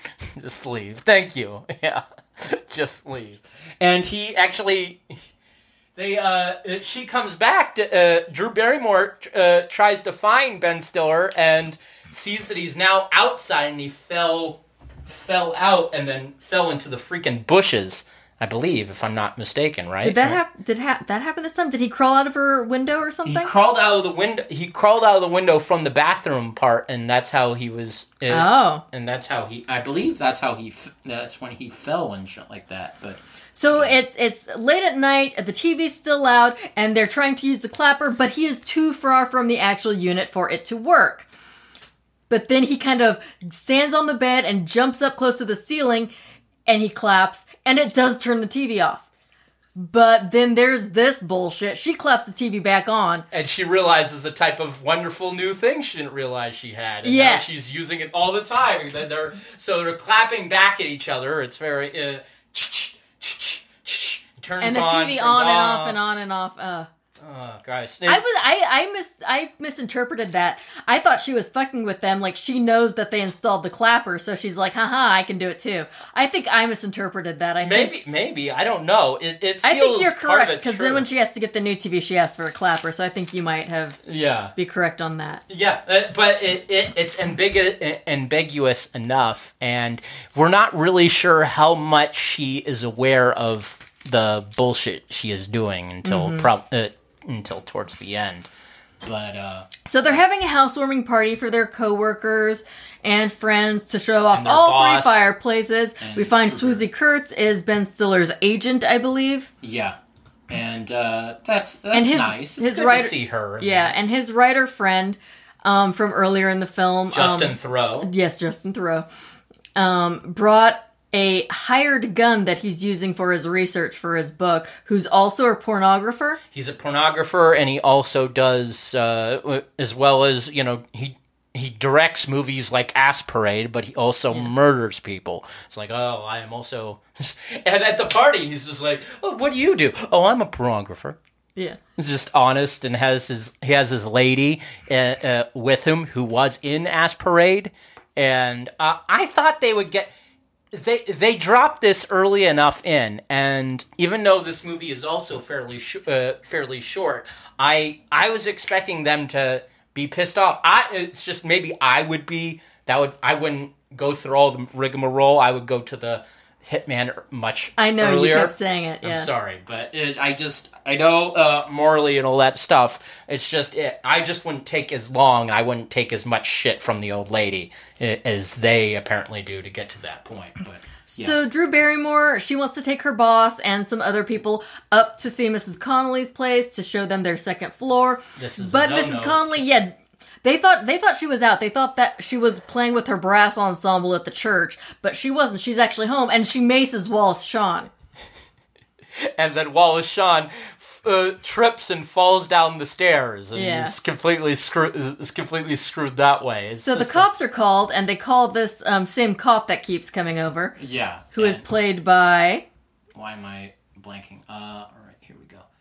uh, Robert Wisdom. Robert Wisdom. Officer Dan. And he's telling them, he's like, um, you can't just enter a, a tenant's space unannounced, which makes sense. Yeah. That it's the big set. Yeah, he's he's not wrong about any of this shit. Yeah. It's just uh Plus, it- even if you thought she was gone, you still kind of probably should mention, like, yeah, we're gonna have a party, we're gonna show some people your place. Because, plan out. Yes. God damn, dude. oh, and, and also communicate, because it's like, even if somebody else owned our place, it's like, yeah, you don't get to just come in and look around when we're not home. That's fucking weird. That's just also, it's not. Yeah, you're not. supposed- inappropriate behavior. Yeah, inappropriate. Um, oh, and Dexter's dad, who's the pornographer hitman, um, yeah, James Remar. James Remar leaves them some uh, porn DVDs as a housewarming gift. And- I thought they were good. I with thought his card. Yeah. with his oh with his card, yes. That's how I thought know. they were going to use it um, to play her loud TV game. I was like, yeah, just turn up some really loud that porn. makes sense. Yeah, that would have been. See how she likes it. that would have been a little bit more racy, but they don't go that. yeah, they don't go there. that- they don't go that uh, route, which is strange. But uh, yeah, it's, you can't. It, yeah, and she lose Nancy Drew Barrymore's character loses her fucking job because of this shit. No, Oh, yeah. actually, actually, she she's like, please don't fire me because of that. It's not my fault you got maced. And Wallace Shawn is like, well, I wish I were firing you because of that, but I'm not. I'm firing you because, Because of of, this. article. She um in her article, she was showing a, f- she was showing Maya Rudolph earlier in the film, um pictures of their place, and in some of those photos was um pictures of like Ben Stiller in the bath. Apparently, they call his dick Mr. Peabody. I Mr. thought. Peabody. Yeah, I thought that was just a nickname for him. Yeah, and not as Pete as I- yeah, I didn't get that until later. Okay. But anyway, some she must have been fucking around at work or something because some of these pictures of her husband in the shower, and the bath, etc., ended up in her layout, which somehow made it all the way to print. Yeah, and it, uh, also it's on a freaking CD. This is 2003, by the way. Yes. And uh, Wallace Shawn's supposed to be looking at it, and he's like, "Is it done? It needs to be done. Is this it?" Oh, and, she's like, "Oh yeah, I'll have tickety boo," and he's like, "I don't want it done tickety boo. I want it done tickety now." But she didn't make. I didn't reckon tickety. That's not even what tickety boo means. It doesn't mean quickly. I think it means just a good. It's a good thing. Okay. Yeah, I don't. But I could be. I've wrong. never heard that phrase before. It's a British thing. Okay. Cool. I don't know why Wallace Shawn said, but okay, great, whatever. So get she was being rushed, but doesn't you know? Don't publications have to go through multiple Yes, editors it and they have yeah they have to get okayed various times before they straight this up go to print. yeah. It's very odd. It, it, a lot of uh, uh, some real holes in this movie. It Mm. just and uh, yeah, I, it- and you would trust you. Uh, if I'm Wallace Shawn, I'm looking this up before I'm posting any of this on the freaking internet or whatever or on the magazine here. And yeah, if you're doing a article and then you have just pictures of your of half naked Ben Stiller in the bath or whatever, Yeah. then you know you gotta fucking yeah. Your printers would have at least said something like, Yeah. "Whoa, do you really want to run up how many of these?" this is so It just it would have been caught before uh, that. Yeah. Anyway, anyway. so Ben Stiller re- realizes he will never get any work done at the duplex, so he goes to write at Starbucks. Um, Drew Barrymore is now home because she lost her job, and she's you know looking for a job. So now Mrs. Conley drags Drew Barrymore upstairs to complain about a mouse dropping that's in fact a raisin, and Drew Barrymore is like, "Here, watch." She puts it in her mouth. But then Mrs. Conley's all like, "Oh, you know, I sprayed it with Lysol because I, you know, you know, you always spray your rat droppings with, with Lysol. I don't. I don't. Uh, Don't do that, ladies and gentlemen who are listening. Don't. That's not cool. So Mrs. Conley calls Drew Barrymore from the dumbwaiter to tell her that little Dicky got in the shaft and the macaw attacks Drew Barrymore's face. Stupid. Yes. Dicky caught in the shaft. Uh, but yeah, attacks her face. I I feel it, a lot of stuff happens to the, both Ben Stiller and Drew Barrymore in this. Well, it's also that like, dude, just stop answering the cartoony. door. Yeah. Pretend you're gone. Turn your lights off. That's what I would. That's what we would have done. Yeah, do that for a couple of weeks. She'll get the hint. Yeah, she won't hang out with you anymore. But yeah, So the two of them are walking in the park. Um, they're talking about how to get her to leave. And um so they're like, "Oh, well, let's buy her a gift and go talk to her. Maybe we just ask her and she'll fucking leave." Yeah. Maybe we can tell her to go to the, her homeland of Yeah, Ireland. so they're like, "Okay, it's worth it's worth a shot." They buy her a box of chocolates, um offer to pay for her to go back to Ireland, and she's like, "Oh, I haven't been back to Ireland for 50 years. Do you think they have TV now?" Pretty sure the uh, Everywhere has TV. Yes, I'm I'm fairly certain they do. Yes. Everywhere has TV. So, but then she, you know, she agrees. She's like, okay, I'll go. But then she chokes on a chocolate. Ben Stiller Heimlichs her, and she spits the chocolate back out right on Drew Barrymore's forehead, which is really gross. Um, then, she thinks for a little bit of reason that that they were trying to have sex. They well, well, she, Yeah. well, she's still passed. She, she horked it up, but she's still passed out. And Yeah. Ben Stiller's like banging on her chest, trying to do CPR, That's not so she doesn't die. Then he does mouth to mouth, and he's just kind of just blowing near her mouth. And Drew Barrymore's like, "No, you actually have to do the thing." So he's giving her mouth to mouth. So she wakes up as he's doing that. Drew Barrymore's hands are like on her boobs because she was still doing like the chest compressions. And um, the, you know, the- and Drew Barrymore's mouth, or and Ben Stiller's mouth, since he was giving her mouth to mouth, is also covered in her chocolate and her lipstick. And she's like, "What the fuck? You, Fucking- you people are trying to take advantage of me as I'm to- fucking out cold." yeah, you're trying to do perverted stuff to me, and she keeps on looking at their mouth, and it's disgusting. It looks like Yeah, so she goes to the yeah she goes back to the cops and she and she was like you know uh, she was holding me down and he was having his way with me and I saw him steal my underwear once Jesus. to this like officer Dan dude Yeah, and uh, so they are on notice with the cops and Officer Dan is completely is completely on her side no matter what, and kind of is completely such dicks to him, thinking, "Oh, if you're gonna do that, you know, other people would you would be in a whole bunch of other trouble if if uh, yeah." If she wasn't gonna press charges, you'd be in a lot of fucking trouble for what you fucking did. Shit like so Drew Barrymore is now on her way to a job interview um Conley bugs her about something else and Drew Barrymore tries to brush it off but the you know, uh, Mrs. Conley says, that's okay, I'll just, you know, call the handyman to take care of it. So Drew Barrymore's like, uh, I can't deal with another bill, so I guess I have to try and fix whatever she wants to fix. So her rug is all fucked up on the stairs.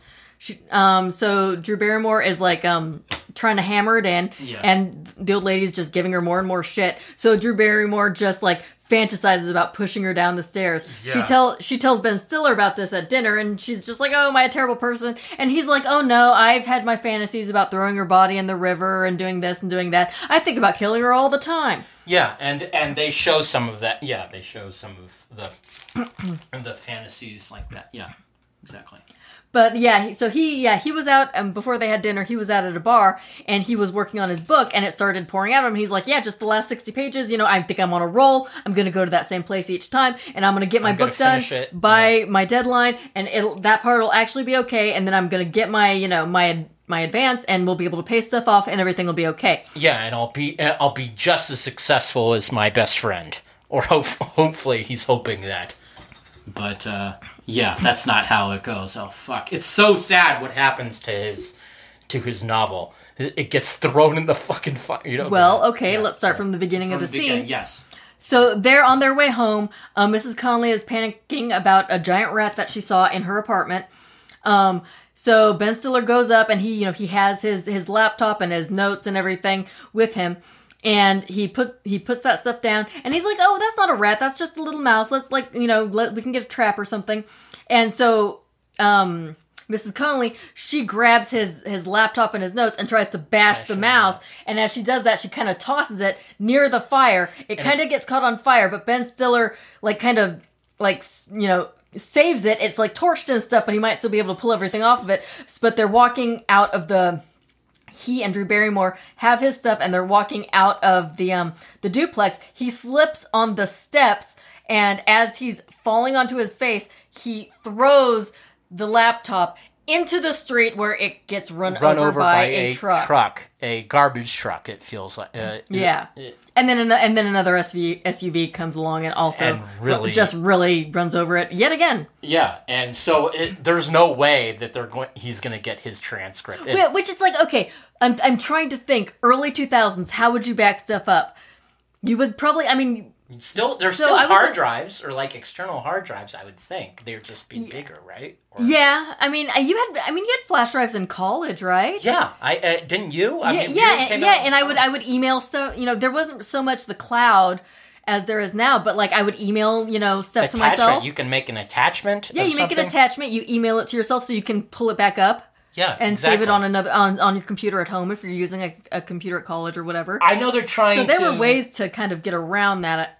Yeah. Yeah, I, I know they're trying to uh, up the up the stakes like that, Yeah. but there are there are safeguards that you can do uh, that you can do, and so it wouldn't feel as hopeless. Mm-hmm. Any I I save all of my written stuff, all my stories right away to make sure that they are Yeah. protected and all that fucking shit. Register and emailing myself and all sorts of stuff like that because that's what ne- you need to do as a writer. And if he was a decent enough writer and he, you know, it's his second novel, you would know how to do. I don't. But I'm even so, how do you not shit. have a flash drive that you take out, put in your pocket? Yeah, even in the early 2000s. Yeah.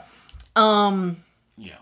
So Ben Stiller goes to meet with Swoosie Kurtz. She cancels his contract. He's absolutely screwed. So they have zero income coming in for the foreseeable future. He um sees uh the news about there's a new like um killer flu coming this flu season. Yeah. So Ben Stiller's on the subway. Everyone is coughing and sneezing, so everyone has this flu. So he purposely inhales this one dude's sneeze, which is really gross. It's really gross and really works. Yeah. So both he and Drew Barrymore they get this gnarly flu and they go visit um the old lady and they're they're you know standing really close to her, talking really close to her, trying to give her this flu. Um, they're talking about like you know how was your Thanksgiving? And she's like oh you know so and so brought me dinner. It was pretty good. But the thing is that part of the carcass didn't go down you know down the disposal. And Drew Barrymore is just like that's Jeez, because you don't have a disposal. So you don't know how much she was paying in rent or anything but you are aware that there aren't disposals in the house when she's been living there for at least several years and she wasn't aware. Okay. Decades, yeah. so, um, you know, they can't afford a plumber. So Ben Stiller, he's you know undoing the um the pipes. Uh, he gets the Thanksgiving food. It just squirts down it on his fucking face, and um, then he like. Uh, this scene is so gross. You talk. You talk about it, babe. Oh, it's just it, it- they. th- It, this is the throw up, or is this something else? Well, Or- yeah. So okay, so he yeah he's working on the pipes. He blows food into up into up out the up out, Up the, out the sink into Drew Barrymore's face. That grosses her out. It makes her puke, Puke back down the down the pipe, pipe. into Ben Stiller's face. It, it, into their mouth and all yeah, sorts of shit and like and, that. and they already have the flu. It's just fucking vile. It feels- it's just the worst. It feels. It, it doesn't even feel like the rest of the part of the movie. That if that the slapstick specific- of it, yeah. Well, no, the disgustingness of Oh, it doesn't feel like the rest of the movie. The other rest of the movie feels like oh, hi- hijinks and uh, a bit of violence, but this is the only time where I felt like ooh, we're for like a good five minutes we're in a Farrelly Brothers movie. Where Yeah, like we're yeah, seeing like uh, we're we're like seeing seem like we're we're in the bed with Grandpa and uh, yeah, so Gross. and the. We're in the So bed. they've fucking had it. They go back to Harvey Fierstein to see if they can sell. And he's like, well, yeah, but you know, you way overpaid for this when he told them before that they were getting a great deal. So basically. Did I say that? Yeah. Yeah, yeah. And he's like, and you have that tenant, and that's like a whole thing. And so that he's basically saying, like, yeah, you can sell, but you're going to have to take a massive loss. So they're just like, okay, so what are our options here? They go, um, oh, so then they go back up to the old lady's apartment and they try and sabotage it. They're like blowing out the pilot light in the stove. They're making the, they're bunging up the rugs to make them super trippable. They're rewiring lamps and another kind of, um, slapsticky thing. Drew Barrymore gets electrocuted. Um, Ben Stiller, what, what does his face go on fire or something? What Yeah, happened to his- face? He lit himself on fire somehow. So they're in bed. Her hair is all electrified. His face looks like shit. He's all fucked up. Yeah. Um, Uh, they are no, they are no match to this old lady and to like hijinks trying to make their life uh, just make yeah, their life yeah, worse. and they notice the water stand is even bigger and it's dripping on their faces. And you know, and Ben Stiller's like, "Yeah, doesn't it feel nice because his face was on fire? So the cold water is nice for him, I suppose." good, yeah. So then Drew Barrymore goes up. She goes up to fix the pipes. She does. She does. I and and she leaves the oh that's right and she purposely leaves them leaking because she's like okay. You know then the then the water stain is like gigantic. It's taking over almost the entire their entire ceiling and it's rotting their floor slash ceiling. They're like okay so if we can rot this and she falls through the ceiling maybe she'll die, Die, and or we and or she'll want to move because she has no floor. She'll ha- she has no floor. Yes, and uh, so they're watching riverdance and they're like river dance again. Yes, that freaking another Riverdance. Fucking yeah, Danny Harvey DeVito must have and, freaking be interested in river dance along with fucking Robert De- uh, and Irish people. Yeah, yeah. So- well, because they're like, oh, well, let's turn on the same thing that she's watching. So they think she's watching Riverdance, but she's actually river dancing. So yeah, the floor, in fact, does fall through. The cop comes back. The TV is destro- uh, TV falls through as well, destroying the TV. Yeah, the old lady's fine though. And then you know, lady's Officer fine. Dan um, gives um, Ben Stiller a citation because he's not allowed to plumb without a license in New York City. That's bullshit. yeah, you're not an official plumber. You can't. That might be true, though. I don't know. No, I don't. I don't. Uh, that seems kind of like bullshit. And he also is like, "Oh, you will have to buy her a new TV. and I get to pick out the TV." And Which so, I call such bullshit on that. Like, you would need a fucking judge court order Another- or some shit for that nonsense. The cop doesn't just say, like, ah, you gotta buy her a TV. Well, he's a slight. He's slightly corrupt, and we find out how connected he is at the very Yes, end. Yes, we Yeah, do. exactly. But yeah, and you see, it, it it just seems like they're out to get this couple, like deliberately making yeah. their couple. So Ben Stiller goes into an alley. He buys a gun from some random druggie. Um, they're gonna shoot her, but it doesn't work out. Drew Barrymore, like, accidentally shoots him in the dick. And she's like, oh, poor Mr. Peabody. That's when I finally got the Peabody Honey joke. dog joke. Yeah, it wasn't clear earlier. No. At all. But yeah. And then this like hot Asian doctor comes in. And is like, it's okay. She just nicked the stro- scrotum, and she starts feeling his junk. And then they they're playing like porno music. Like Ben Stiller's all Yeah, into that this hot was- Asian doctor lady feeling his junk when he just got shot in the dick right Well, in front of his wife. yeah, right in Like, front of what his- the fuck kind of joke that is this? scene that scene also didn't also felt like a completely different movie like it came from a completely different movie it didn't make any it didn't make any sense to me and it just felt very uh, very obtuse Yeah, so they both sneak up the dumb waiter. Um, Mrs. Connelly is like, "Oh, don't mind me. I'm." She's having a cigarette Yeah. They're not that she does every so often, and she's just like, "Oh, I knew you weren't like the other landlords. You two have come to stay." So, like, Shut up. she's you know, so like this is people have bought, you know, come and gone, bought and sold this place before. Um, so we find out that the cop bought her this fucking huge TV and these surround speakers, and they're just like, oh crap, you know, we've we're fucking we've lost. They leave in the dumbwaiter again. She's watching The Perfect Storm on full blast, and she still doesn't have a full floor. I don't think they haven't had a chance to fix the floor. And she keeps and she referencing that that's not how it is in real. I I was in a situation like that, and they're just oh, being Oh, her very husband was weak. a seaman, yeah. yeah. Oh, and then Ben Stiller says, "Hand me that ass patrol." Hand me that ass patrol. She's like, what? I'm like, oh, finally, they're gonna play the loud porn. But no, now they finally go to Dexter's dad to put a hit out on this old lady. And, and- but the, the there's a slight joke there. Is like I oh, what what were you? Uh, Drew Barrymore asked him like, what were you doing with ass patrol? Oh, it was just there. I was just looking at it. She's like, I thought you threw them away, and he's like, I was going to, but I just had. I didn't do it, Not yeah. much of a joke. not much of a joke, but yeah. All right, but uh, yeah, and they final they get yeah James Remar uh, to fucking kill the uh, kill this old lady, and it took Well, well, he's like, he's long like, time. so that's going to cost you twenty five grand, which, Which is is reasonable in the early two thousands. And they're like, uh, we were thinking, Thinking more of, more of half a grand. And it's like, dude, for five hundred bucks for a hit, that's like absurd. You're just going to end up with William Hurt and Keanu Reeves. yeah exactly, and that didn't work. That didn't work.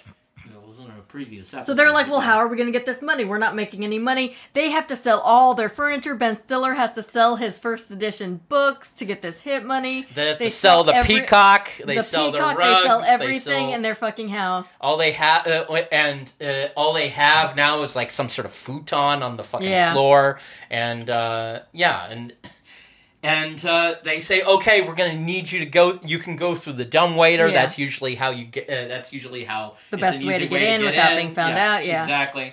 And uh, it's it's sad. So yeah, so it's Christmas time, and Dexter's dad picks up the um the money that they left in the dumb waiter as their Christmas carol- Eve, yeah. yes, as their um, carolers at the front door to you know hide noise. And Officer Dan is there who wants to bring Mrs. Connelly some Christmas cookies. So the cop is there as the hit's supposed to happen. Yeah, and they try to put uh, get them away from the fucking and- situation. yes, Drew Barrymore starts to smack um, Ben Stiller Yeah. because when the cop showed up at the dick shooting incident, you know, he wasn't, he didn't believe, you know, he, he's thought like on to these a- guys. He doesn't like them at all. He thinks it was a domestic incident and that he should have pressed charges. she's but hurting him, yeah. So she's like, oh, that's right. This guy already thinks I'm a husband beater. So I'm going to start to beat my husband to distract him from the murder. And that kind, and it kind of does. I mean, it kind of it, it does distract the cop. However, um, Dexter's dad, um, Get re- shot with a harpoon. With the harpoon! He underestimated Mrs. Connelly. She fucking harpoons him in the neck, and the Christmas tree goes on fire. Mrs. Connelly passed out from the smoke inhalation, but they go, you know, Drew Barrymore and Ben Stiller, they go up. They totally could have just let her die, but they're not that kind of people. So they get the fire extinguisher. and extinguisher. the they, parrot and the Yes, macaw they saved the macaw. as well. They extinguish the fire and carry her out where there's um an ambulance waiting and save the bird as well.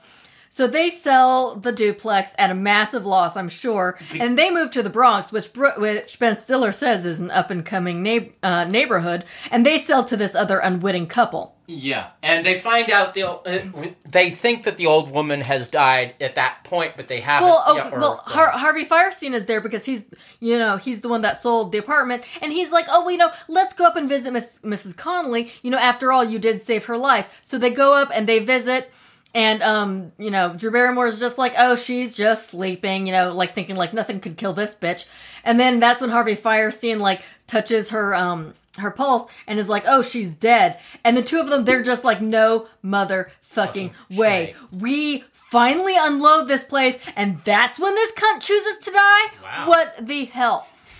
yeah, what the hell? It's not. It's not great. They didn't say any of that. That was just no, me. that's just you. Yeah. that's just my interpretation. No, yeah, exactly. So that's but then they they just kind of move on. They they're like, who? They get centered Fine. and they're like, well, there's nothing we can do about it now. They just moved to the Bronx and they're fine. So that's when we find out that there's um a scene where Harvey Fierstein Kenneth. is is Kenneth is actually Officer Dan's boyfriend, Boyfriend. and Mrs. Connelly's son. She's totally not dead. You know, she's serving them dinner. The whole thing is a ruse to just keep upselling this fucking duplex. and, and give it to and, and they have a different fucking couple to deal with, which is Yes. insane. This movie, oh, But, th- but then at the very, very end, we find that Ben Stiller wrote a book about the whole duplex ordeal called Dupla called Duplex, and apparently it is a hit yes, because it's all over the place. Yeah, so they over the apparently turned out all right. yay, The fucking end. the end, whoop de doo. I it this also didn't. Budget was 40 million, box office 19.3 million. So two Danny DeVito movies in a row that didn't make, unfortunately, didn't make any money, and that's No. why he he hasn't really. Oh yeah, Barrymore, yeah, uh, but lost to Jennifer Lopez this year for Gigli. Ah, Jennifer yes. uh, Lopez won for Gigli uh, the Golden Raspberry Award. I I I like this enough, but this was, was more okay. depressing. Yeah, I was just these movies where bad things keep happening. People drive me nuts, and they just—they're not funny to me. They just stress me out. They just stress you out. Yeah. Okay. Well, uh, who do you, uh, if uh, you have Maya Rudolph in this movie doing for really like a, nothing, for like a minute or two. nothing yes. at all. It's, it's not even showing her. She uh, she's supposedly going out with Wallace Shawn. There's all sorts of uh, strange little avenues in Yeah, I this if movie there, that doesn't there was a bunch of sense. stuff that was left on the cutting room floor. Yeah, that is just is super. I, I, I, there's a reason why this barely had a, this was barely much of a DVD. Yeah. because there was no subtitles. There was bar- we was no How much like did you uh, like spend on that DVD, babe? that. Under under six dollars, baby. Oh, yeah, there you go. So there you go. Yeah. Uh, as I as they say, I paid what I paid what I got. Uh, but yeah, okay. That I I I'm kind of happy that that's over with. That Indeed. it's over with. All right. Um, here we go. I'm just going to read some uh, notes out of context. Here we go. This is notes out of context. Here we go. All right.